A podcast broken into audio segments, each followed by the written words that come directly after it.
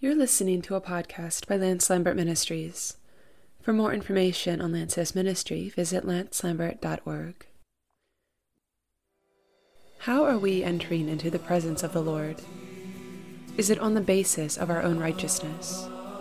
Do we do this unknowingly? In this episode, Lance teaches from Psalm 118 about the covering of the Lord and taking refuge in the Lord.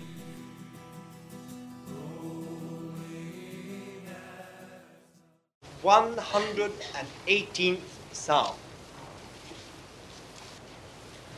O give thanks unto the Lord, for he is good. For his mercy, or steadfast love, endureth forever. Let Israel now say that his mercy endureth forever. Let the house of Aaron now say that his mercy endureth forever. Let them now that fear the Lord say that his mercy endureth forever. Out of my distress I called upon the Lord. The Lord answered me and set me in a large place. The Lord is on my side. I will not fear. What can man do unto me? The Lord is on my side among them that help me. Therefore shall I see my desire upon them that hate me. It is better to take refuge in the Lord than to put confidence in man. It is better to take refuge in the Lord than to put confidence in princes. All nations compassed me about. In the name of the Lord I will cut them off.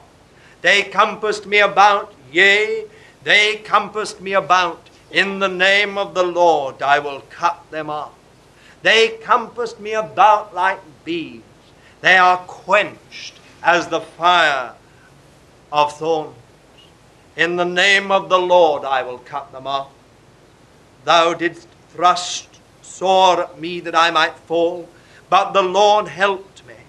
The Lord is my strength and song, and he is become my salvation. The voice of rejoicing and salvation is in the tents of the righteous. The right hand of the Lord doeth valiantly. The right hand of the Lord is exalted. The right hand of the Lord doeth valiantly. I shall not die but live and declare the works of the Lord. The Lord hath chastened me sore, but he hath not given me over unto death. Open to me the gates of righteousness. I will enter into them. I will give thanks unto the Lord. This is the gate of the Lord. The righteous shall enter into it. I will give thanks unto thee, for thou hast answered me, and art become my salvation. The stone which the builders rejected is become the head of the corner. This is the Lord's doing. It is marvelous in our eyes. This is the day which the Lord hath made. We will rejoice and be glad in it. Save now, we beseech thee, O Lord. O Lord, we beseech thee. Send now prosperity. Blessed be he that cometh in the name of the Lord. We have blessed you out of the house of the Lord. The Lord is God, and he hath given us light. Bind the sacrifice with cords, even unto the horns of the altar. Thou art my God, and I will give thanks unto thee. Thou art my God, I will exalt thee. O give thanks unto the Lord, for he is good, for his mercy, his steadfast love endureth forever. This wonderful psalm that we have read once or twice in these last weeks, especially in connection with this whole subject of covering. It was Martin Luther's favorite psalm. I don't think you have to go very far into it to see why. All I can do this morning, in the little time that we now have left to us, is to draw out just one or two lessons. There are so many ways of looking at this psalm. It is one of the great messianic psalms. We know that it speaks of the Lord Jesus Christ. He is the one who's cut off the enemies of the Lord. He is the one of whom it can be said, The right hand of the Lord doeth valiantly. Who else has cut off the enemies for us? Could we do it? Unfortunately, the enemy is inside of us. Unfortunately, for all of us, in our natural state, there is an unholy alliance with Satan. And therefore, we have already within us the traitor. We have the, the, the, the kind of treachery that undoes us before we've started. Who was cut off? The enemies of the Lord. Our Lord Jesus Christ is the one who has cut off the enemy. It is therefore quite right to see this psalm as the most wonderfully, a wonderful prediction of the work of our Lord Jesus. The right hand of the Lord doeth valiantly. Could it ever be said more truly than of the Lord Jesus? The right hand of the Lord doeth valiantly. Always in Scripture, the right hand of God speaks of the place of power, speaks of the place of authority. You think of those words in Psalm 2 Yet have I set my king upon my holy hill of Zion. Though the nations rage and the people imagine vain things, though they rebel against the Lord and say, We will cut his sore cords asunder. Yet the Lord says, I've set my king. The right hand of the Lord doeth valiantly, and the right hand of the Lord is exalted. Where is our Lord Jesus Christ today? At the right hand of the Lord far above all principality and power and every name that's named. We could go through the psalm and we could see straight away that for the most part it is uh, a, a, a, wonderful uh, messianic psalm. We read these words, I shall not die but live. We know that they are spoken of the Lord Jesus. The psalmist is speaking for the Lord Jesus. I shall not die but live and declare the works of the Lord. We, of course, all know in verse 22 that the stone which the builders rejected, which has become the head of the corner, is, is the Lord Jesus himself. And indeed, he took these words to refer to himself. And we know, of course, that the Apostle Paul takes these words or has them in mind. We know that the Apostle Peter has these words in mind in the letters that they wrote. Oh, there's so much in it. But how can we look at it in the little time that we have this morning? I want to look at it from the point of uh, view of the believer. The believer. You and me. Sinners saved by grace. What does this psalm have for us? Well, the first thing I just want you to note is that it begins and ends with the mercy of the Lord. And no child of God can go very far unless he begins to recognize that his conversion, and far before his conversion, the ways of God unknown to him before he even knew the Lord, are all the mercy of the Lord. From beginning to end, every development of the Christian life is covered by the mercy of the Lord. See how the psalm begins Oh, give thanks unto the Lord, for he is good, for his mercy endureth forever. Not mercy that endures for the time of my conversion, not mercy that endures when I failed once, twice, three times. But mercy, which endures forever. From eternity to eternity, the mercy of the Lord. Mercy. Mercy written over all God's ways with me. Mercy written through all his acts. Mercy that brings me to know him. Mercy that takes me, as the Apostle Paul put it, from glory to glory. Mercy that will finally present me before his face with joy, without blemish. Mercy of the Lord. Oh, give thanks unto the Lord. Any child of God who has seen the mercy of the Lord, the steadfast love of the Lord, must be a thankful person. If we are crabby Christians, it is a sure sign that we have not seen the mercy of the Lord. We don't understand it, we don't recognize it. We somehow think that God owes us something. That He ought to do this and that and the other for us. But when we recognize that we not only have no claim upon the Lord, no claim at all, but we deserve His wrath and His anger, then we begin to realize what the mercy of the Lord means. Oh, give thanks unto the Lord, for he is good, for his mercy endureth forever. Now, this word mercy is one of the words that over which translators have always had very great trouble. That's why our authorized version translated it mercy. And um, you will see in your English Revised and the American Standard Version that it is loving kindness. And then you will see that in your Revised Standard Version it is steadfast love.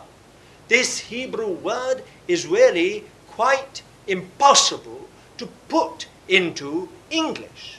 It is this little word chesed, and it means simply covenant love, or love within a, a union. Some people have called it the kind of love that ought to be within marriage a covenant love, a love that's made through a pact. And so it's spoken of as mercy. Sometimes it's spoken of as loving kindness, sometimes as steadfast love. It's got all these thoughts in it. It's not just and only the steadfast love that ought to be between a, a married couple who've made vows to one another, who've covenanted together to share their life. It's got much more in it than that, and that's why it is perfectly right that the authorized version translators, the King James translators, um, put mercy. And perhaps after all, when all is done and said, mercy is, in the final analysis, the loveliest word of all. However, perhaps we shouldn't always think that uh, um, of love in a marriage relationship as being mercy. Um, uh, it may be there are faults and failings in every kind of relationship. And the thought is that steadfast love is the kind of love that covers, the kind of love that perseveres, the kind of love that endures, the kind of love that will not be partaker of failings, but does not go off in a huff over failings. So we find the psalmist says, Give thanks unto the Lord, for he is good, for his mercy endureth forever. Let Israel, that people chosen by the Lord in his sovereign election, let Israel now say that his mercy endureth forever. And who else but Israel, I might add, can say that his mercy endureth forever? What a picture of, on the one side, the steadfast love of the Lord, and the other, the absolute failure of man. Jacob have I loved, says the Lord. Can you explain it? No. We're up against the mystery of divine love and divine character. the sovereign election of God. Let Israel now say, Are you a son of Abraham by faith? Do you belong to the true Israel of God? Are you part of that which God has been doing over thousands and thousands of years, calling out a people for his name? Let Israel now say that his mercy endureth forever. Let the house of Aaron now say that his mercy endureth forever. This is the priesthood. And are you and I not priests? Has not God made us kings and priests unto him? We've been loosed from our sins in the precious blood of the Lord Jesus Christ and have been made priests and kings unto his God. We are priests. Do you know what it is to be a priest?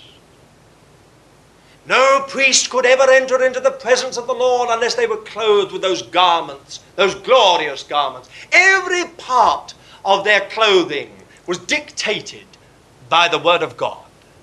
Something on the head, something on the body, something on the legs, something on the feet, garments of salvation, garments of praise. How, oh, how can anyone enter into the presence of the Lord in the rags of their own filthiness? Our own unrighteousnesses. Our righteousnesses are as filthy rags. Many Christians' trouble why they can't open their mouth and praise the Lord is simply because it is dead works that are still their basis.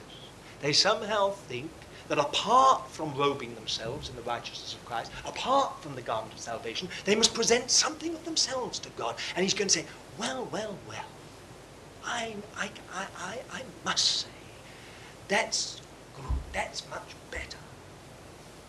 And so we all come into the presence of the Lord with the idea that somehow we've got to present something of ourselves before Him. And therefore the devil comes alongside as well and says, You don't think God's going to see any good in you today? Of course not. Think of what you were thinking this morning. Think of that sharp word. Think of that action. Think of this. Think of that. Well, you're out. There's a displeasure. But there are garments of salvation. There are garments of praise. We put them on in a deliberate act. We come into the presence of the Lord and say, Lord, here I am. I'm not here because I'm anything in myself. I cannot present anything to you, even the best of my ability, of my talents. It's all of no, to no avail. But Lord, I come clothed in the garments of salvation, robed in the righteousness of the Lord Jesus Christ, like those priests of old. And I say, the mercy of the Lord endureth forever. The steadfast love of the Lord endures forever. Let them now that fear the Lord say, His mercy endureth forever. That is a quality almost unfound in these days the fear of the Lord. Not that cringing kind of fear that cowers away, self consciousness personified. No, but that sensitive awareness of the presence of the Lord.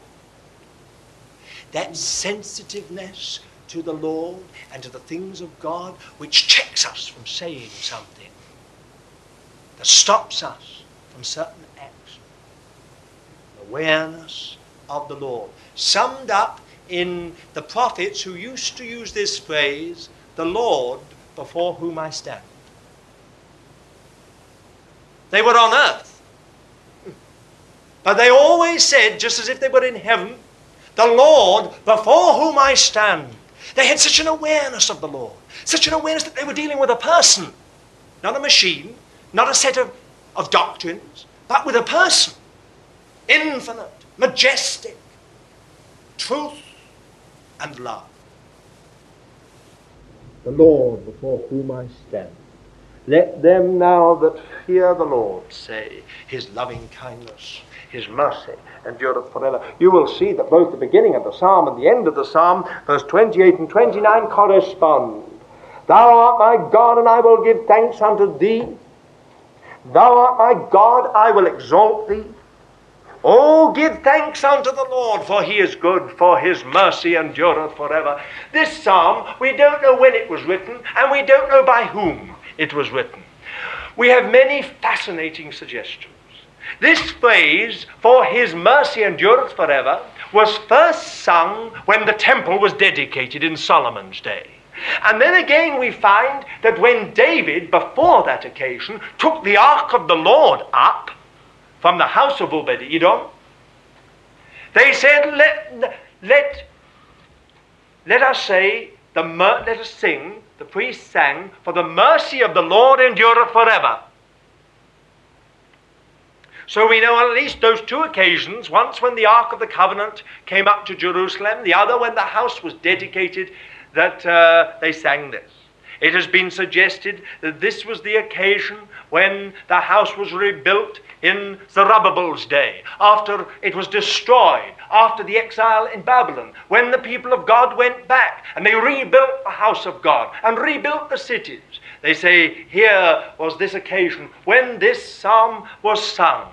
It was the great psalm of dedication in the day of Zerubbabel. Others have found an extraordinary relationship between this psalm and the book of Nehemiah, pointing out that some of the phrases used in this psalm in a unique way were the very phrases that Nehemiah himself used when he prayed to the Lord at the dedication of the walls of Jerusalem. Well, what we can say is this this psalm's to do with recovery. Recovery. It's all to do with recovery. The ark of the Lord had gone into a far country. It came back, and the great song was, His mercy endureth forever. The temple was rebuilt, well built, shall we say, tabernacle to temple, built, the purpose of God fulfilled in the land. And that great word of God, the place wherein I cause my name to dwell forever, that was it. Or we can think of the time when the temple was rebuilt after the destruction and later on the walls. Now you and I are in just such days when there is so much ruin and so much disintegration and so much destruction and division. When on every side we hear things that appall us. Even amongst Christians, we find superficiality shallowness, worldliness, little real understanding, little real spiritual life. Where do you find a real prayer meeting? A real prayer meeting where people get on their knees and tackle things. Where do you find people really praising the Lord from the heart? Where do you find people really speaking in genuine, normal, contemporary language about God, preaching the gospel? We are also in these days. How is anything going to be done? The mercy of the Lord endureth forever. Not through our zeal, nor through our uh, work or activity, nor even through our knowledge. All these things may be important, but through the mercy of the Lord, the steadfast love of the Lord, the Lord has set his heart upon something. And the most wonderful thing of all is that it says in the book of Revelation that the bride hath made herself ready. And that's my one great hope. It doesn't say God made her ready, it's that the bride hath made herself ready. And so we look to God that somehow or other the people of God all over the world will be stirred by the Holy Spirit to get themselves ready for the coming of the Lord. See how the psalmist speaks in verse 5 Out of my distress I called upon the Lord. The Lord answered me and set me in a large place. And the word he uses for distress is a narrow defile, hedged in by towering walls. And the large place is an open plain, set in a place which has no walls at all. Out of my distress, hedged in, with an awful feeling of spiritual claustrophobia, I called upon the Lord. The Lord answered me and put me in a large place where the horizons were great. No horizons, tremendous horizons. That's what the Lord does for us when we call upon Him. He takes us out of a place where we've got no horizon at all, we can only see the two walls of our own problem, and sets us in a place where we can see horizons, the far horizons of the purpose of God. And then he goes on what can man do to me? If God can do this for me, what can man do to me? He goes on and says, It's better to take refuge in the Lord. That's covering. To get into the Lord, to take refuge in Him than to put your trust in man. Now, many of us have found that out, and all of us will find that out if we live long enough. It's better to put, to take refuge in the Lord than to put your trust in man. Have you yet found out that you can't put your trust even in Christian man? I'm afraid it's true. It's better to take refuge in the Lord than even Christian men or women. But mark the next verse. It's better to take refuge in the Lord than to put your confidence in princes. That is the most noble of men. Some of us would uh, certainly not put our trust in any Tom, Dick, or Harry. But if a Cecil or a Clarence came along, we might. We might feel that there are certain, uh, a streak of nobility, a certain background, a certain princeliness of human character that would entice us to put our trust in them. But the psalmist has found through bitter experience put not your trust in man, put not your trust in the princes of men. It's better to take refuge in the Lord. That's your covering. That's your hiding place. That's your way through. Then he goes on and tells us just what it means to take refuge in the Lord. Men and princes couldn't have done this, the psalmist says. All nations compassed me about. In the name of the Lord I will cut them off. They compassed me about. Yea, they compassed me about. Now, what he's trying to tell us is this by repeating this three times that this wasn't a frontal attack, it was a complete encirclement. They were on four sides. Now, anyone who knows even a little, and I know next to nothing about military strategy, will tell you that it is much easier to have a frontal attack where you know where, where the enemy is coming and where you can put all your forces than to be attacked on four sides at once.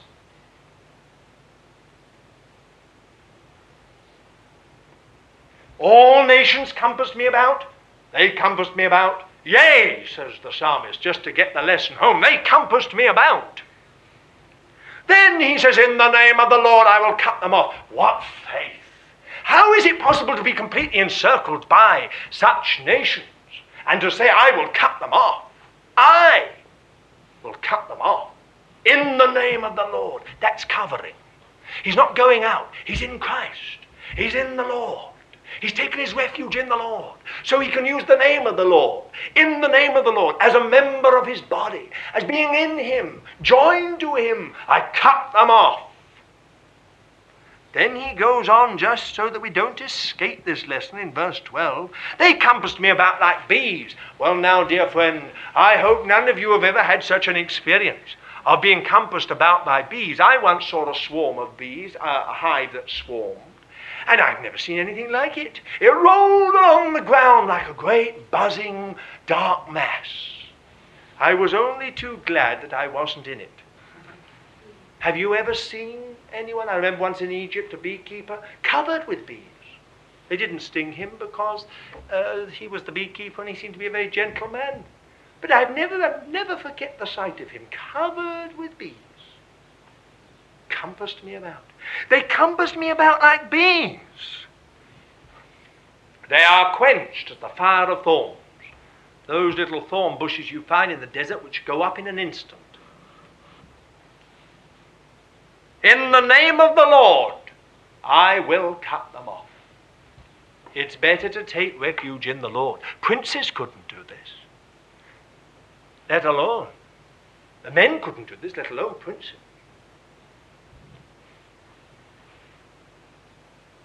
Go on, very simply.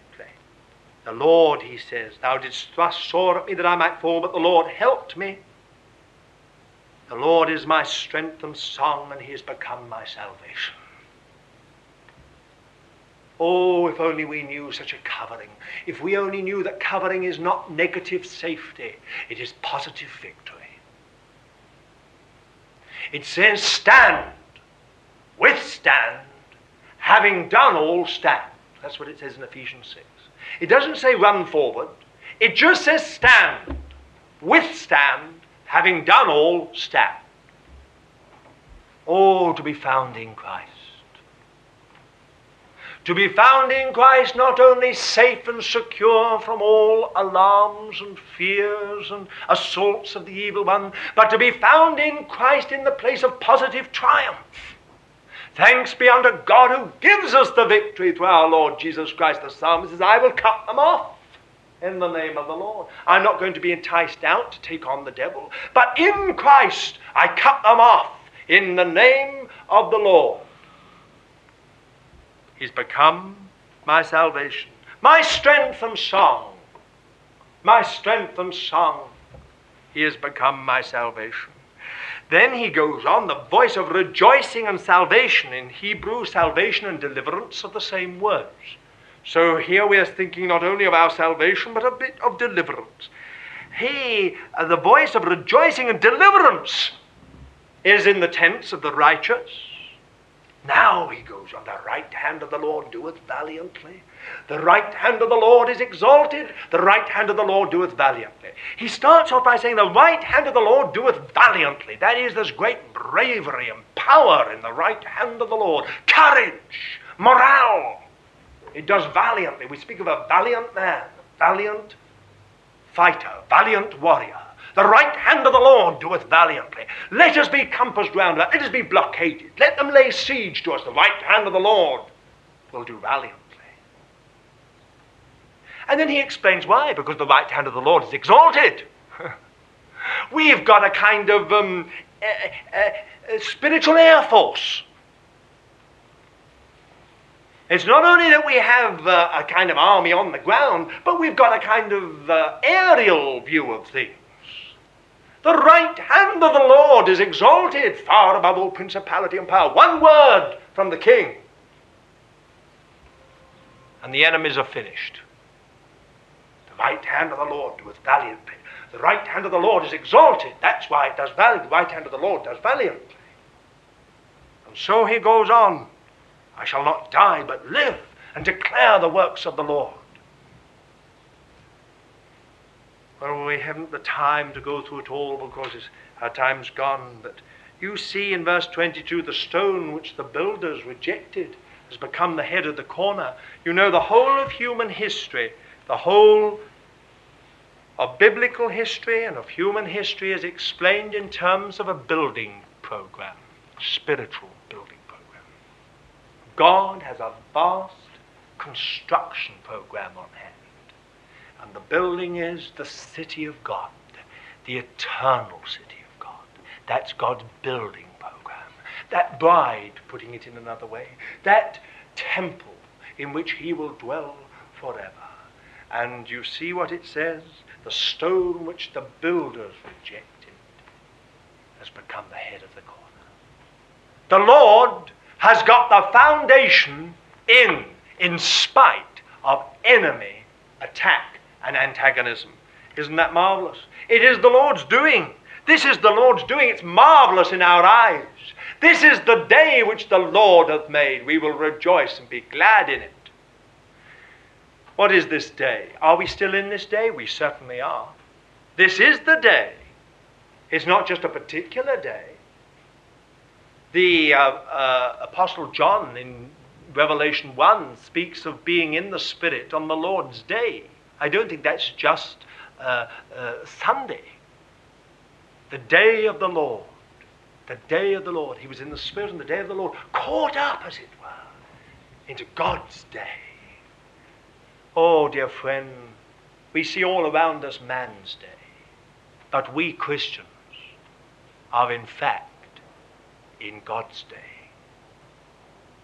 This is the day which the Lord hath made. We will rejoice and be glad in it. Blessed be he that cometh in the name of the Lord. Ah, they said that of the Lord Jesus Christ. It was, of course, one of the great messianic prophecies. Shall we not one day say it too? When the top stone comes forth, blessed be he that cometh in the name of the Lord. You see, this whole psalm is to do with the name of the Lord. The name of the Lord and the right hand of God are connected. The mercy of the Lord endureth forever. Take the sacrifice and bind it to the horns of the altar. Is that where you are?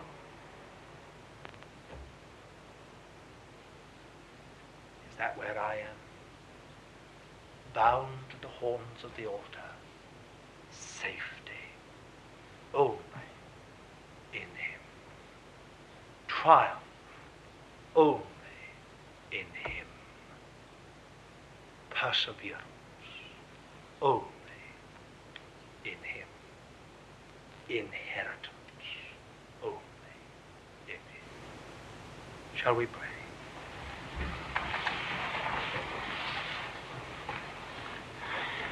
Oh, Father, today we have thought so much about Thy grace, about that grace of Thine which has appeared to all men, bringing salvation with it. We want to thank Thee together for that mercy of thine which endures forever, that steadfast love of thine which endures forever. Oh, Father, may we each one of us know what it is to take refuge in Thee, to know how to take the name of the Lord. Oh, teach us we pray, every one of us. And we ask it in the name of our Lord Jesus Christ. Amen. May you belong to the true Israel of God. May you know the deep, deep love of Jesus.